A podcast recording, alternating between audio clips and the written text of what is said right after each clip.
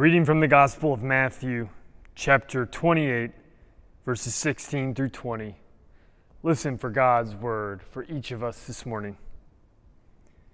Then the eleven disciples went to Galilee, to the mountain where Jesus had told them to go.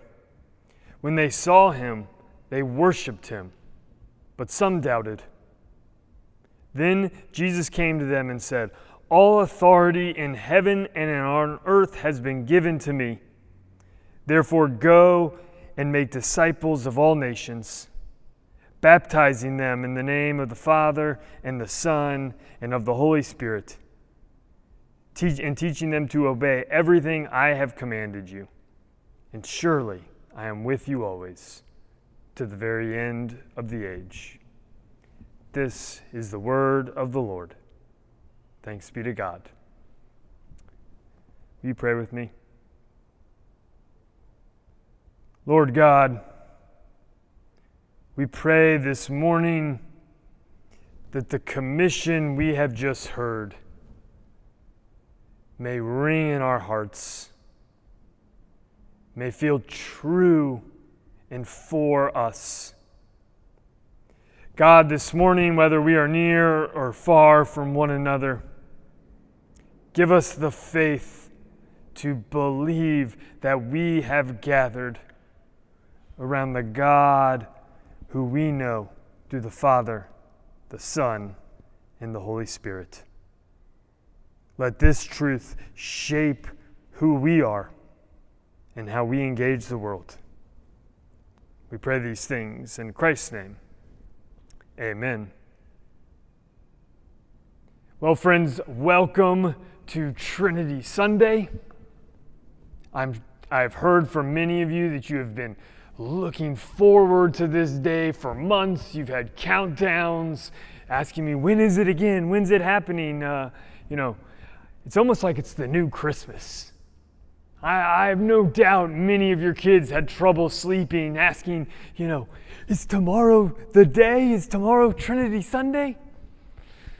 I can feel the excitement in this empty room. Okay, maybe that's not totally true. Maybe if I was being honest, uh, I had I would say that I've never actually been a part of a worship service that's focused on Trinity Sunday. I don't even know if I could say that, that it actually existed.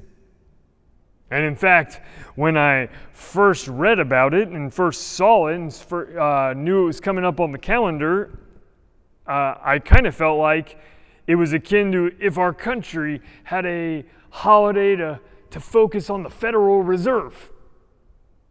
Because just think about it. Just like the Trinity, most people are going to say that the Fed is important, plays an important role. And many of us have uninformed but, but passionate opinions on why that is true. And yet, at the same time, those opinions rarely impact how we live day to day. They would only come up if somebody asked us about it. And at the end of the day, the few people who, who can actually explain what the Fed does and, and why it's important, oftentimes they don't even agree with one another.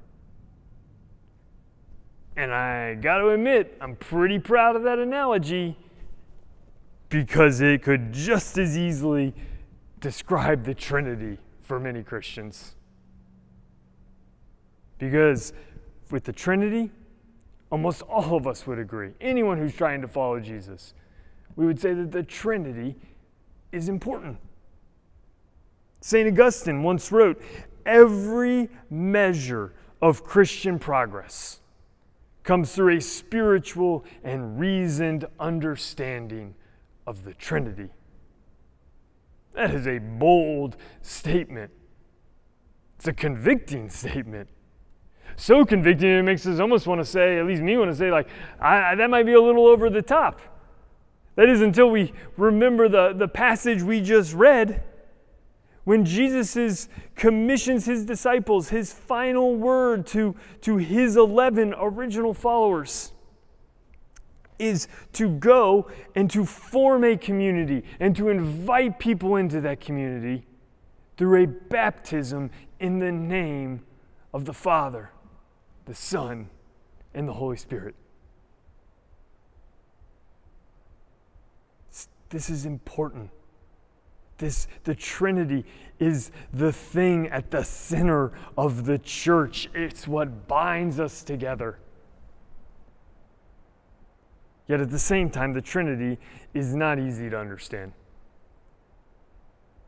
I once heard someone describe the Trinity as, as one what and three who's, which is simple enough and, and probably true, but if even you try to venture a little bit into explaining the what or one of the who's, you're going to sound like Abbott and Costello real quick.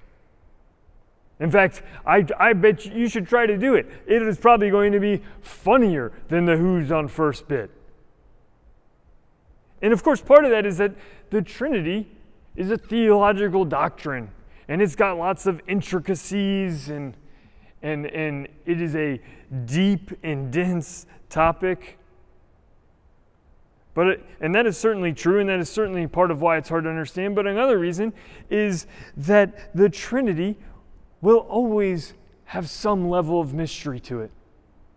It is a doctrine that reminds us of who God is and helps us to know God, but we must know that we will never know God fully.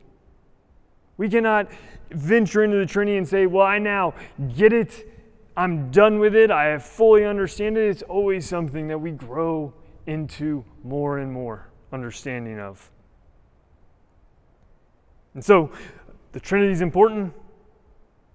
It's not easy to understand.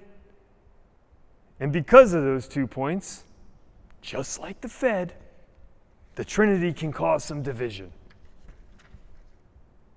You know, the Trinity, it is in fact, it's the great cause of the first schism in the church.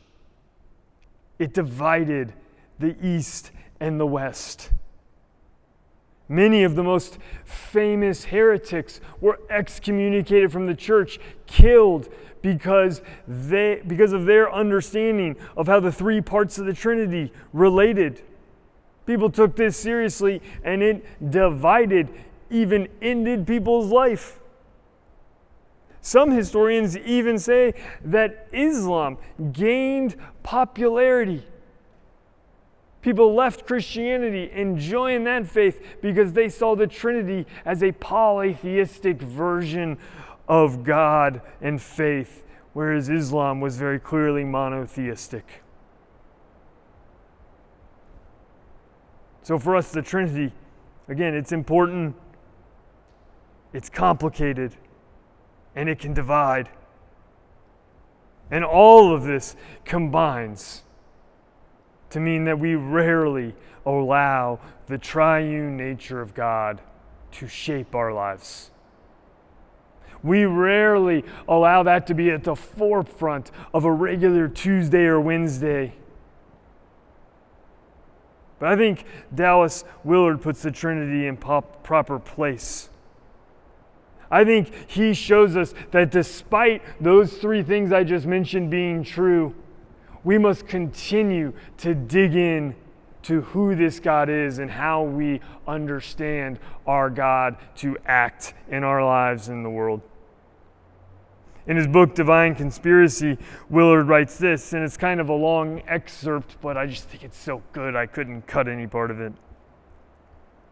But he says, To have the right answers about the Trinity and to actually believe in the reality of the Trinity is all the difference in the world.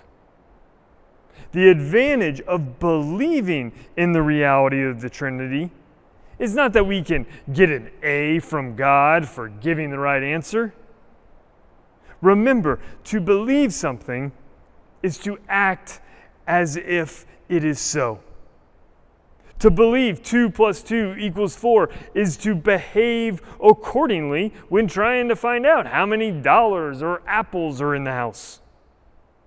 The advantage of believing that equation is not that we can pass tests in arithmetic, it's that we can deal much more successfully with reality. Just try dealing with reality as if 2 plus 2 equaled 6. Hence, the advantage of believing in the Trinity is that we then live as if the Trinity is real. Live as if it is real. That seems important. That seems worth it. And one of the great gifts of the liturgical year, this thing we have been journeying through for the past many months, is that it invites us into the fullness of this triune reality. I didn't really notice it until uh, I was looking through things this week, but just check this out. We began the church calendar at Advent. And what is Advent? It is a season where we wait on the Father to act. It is a season where we acknowledge and we find hope that God is the beginning and end of all things. And then we move into Christmas, Epiphany, and Lent. And each of these combine to help us move through the life of Jesus and to experience it. It's a journey to see and repent and submit to Jesus and his ways. And it leads us up to Easter, a season to, to bathe in new creation to see that this God, who is the beginning of all things, has come as one of us, but he has come to not simply rescue us or teach us a better way to live, but the Easter season reminds us that this God has been one of us to redeem us for a new communal life. And that's what the church was doing. That's what his followers were doing being a community together when we began to celebrate Pentecost last Sunday. And Pentecost is the moment where the church becomes empowered and sent out by the Holy Spirit. This good news now dwells in us, calls us, equips us, and empowers us to be the hands and feet in building His kingdom. Do you see it? We have had time to recognize how God is the Father. We have journeyed with God incarnate as Jesus, named and basked in the reality of that mission, and then been empowered and acknowledged the work of the Spirit in our lives and the world. And that brings us today, to today, Trinity Sunday which is the first Sunday in ordinary time. Ordinary time is the longest season of the church calendar. It'll go all the way to the new year, all the way to the beginning of Advent again. An ordinary time is to take the journey that we have t- uh, gone this far and to say, combine, this is who God is. And therefore, it is about believing that to be true and living it out in the world. Ordinary time is the season of the Trinity. It is to work out what faith looks like in regular life. And this is what our passage makes clear this morning. we have been called by Jesus to create community, to invite people into community defined by the truth of the triune God. It's even baked into what Jesus says in our passage. He reminds us that He is Lord and Savior because all authority has been given to Him from the Father. And we owe, and then He calls us to obey what He has taught us, a focus on His life and His teachings and His ways. And he concludes by saying he will be with us always through the Spirit. This whole commission is grounded in three truths, three ways of being one God. And I think that's profound. I think that's incredibly interesting. It, it makes the church year have more meaning. And yet, I think it's understandable if we were to ask, but how is this relevant? Why is this doctrine, why is the Trinity, why is it worth uh, wrestling with? Why is this the, the central part of what it means to be a community of Christian faith? Why can't we just treat the Trinity like we do uh, any math equation? Know it and just assume it's true and be done with it. Well, I understand those questions and those thoughts, but, but let me ask you this. Have some of you struggled this past week feeling like you either need to empathize and understand why people are protesting and even rioting. But you also feel like you need to stand against the destruction of property and you can't figure out how you could possibly do both. Or maybe you just can't figure out how to acknowledge the police have an incredibly difficult job. And it's good and right to be grateful for the ways that they help make us safe while at the same time acknowledging and even fighting for systematic for, against the systematic injustices of the criminal justice system. Or maybe this week you can't seem to hold intention that it is true that everyone falls short of the glory of God, that no one is perfect or better than somebody else. And yet, we are not called to fight for everyone equally. We are called to fight for the poor and the marginalized and the oppressed.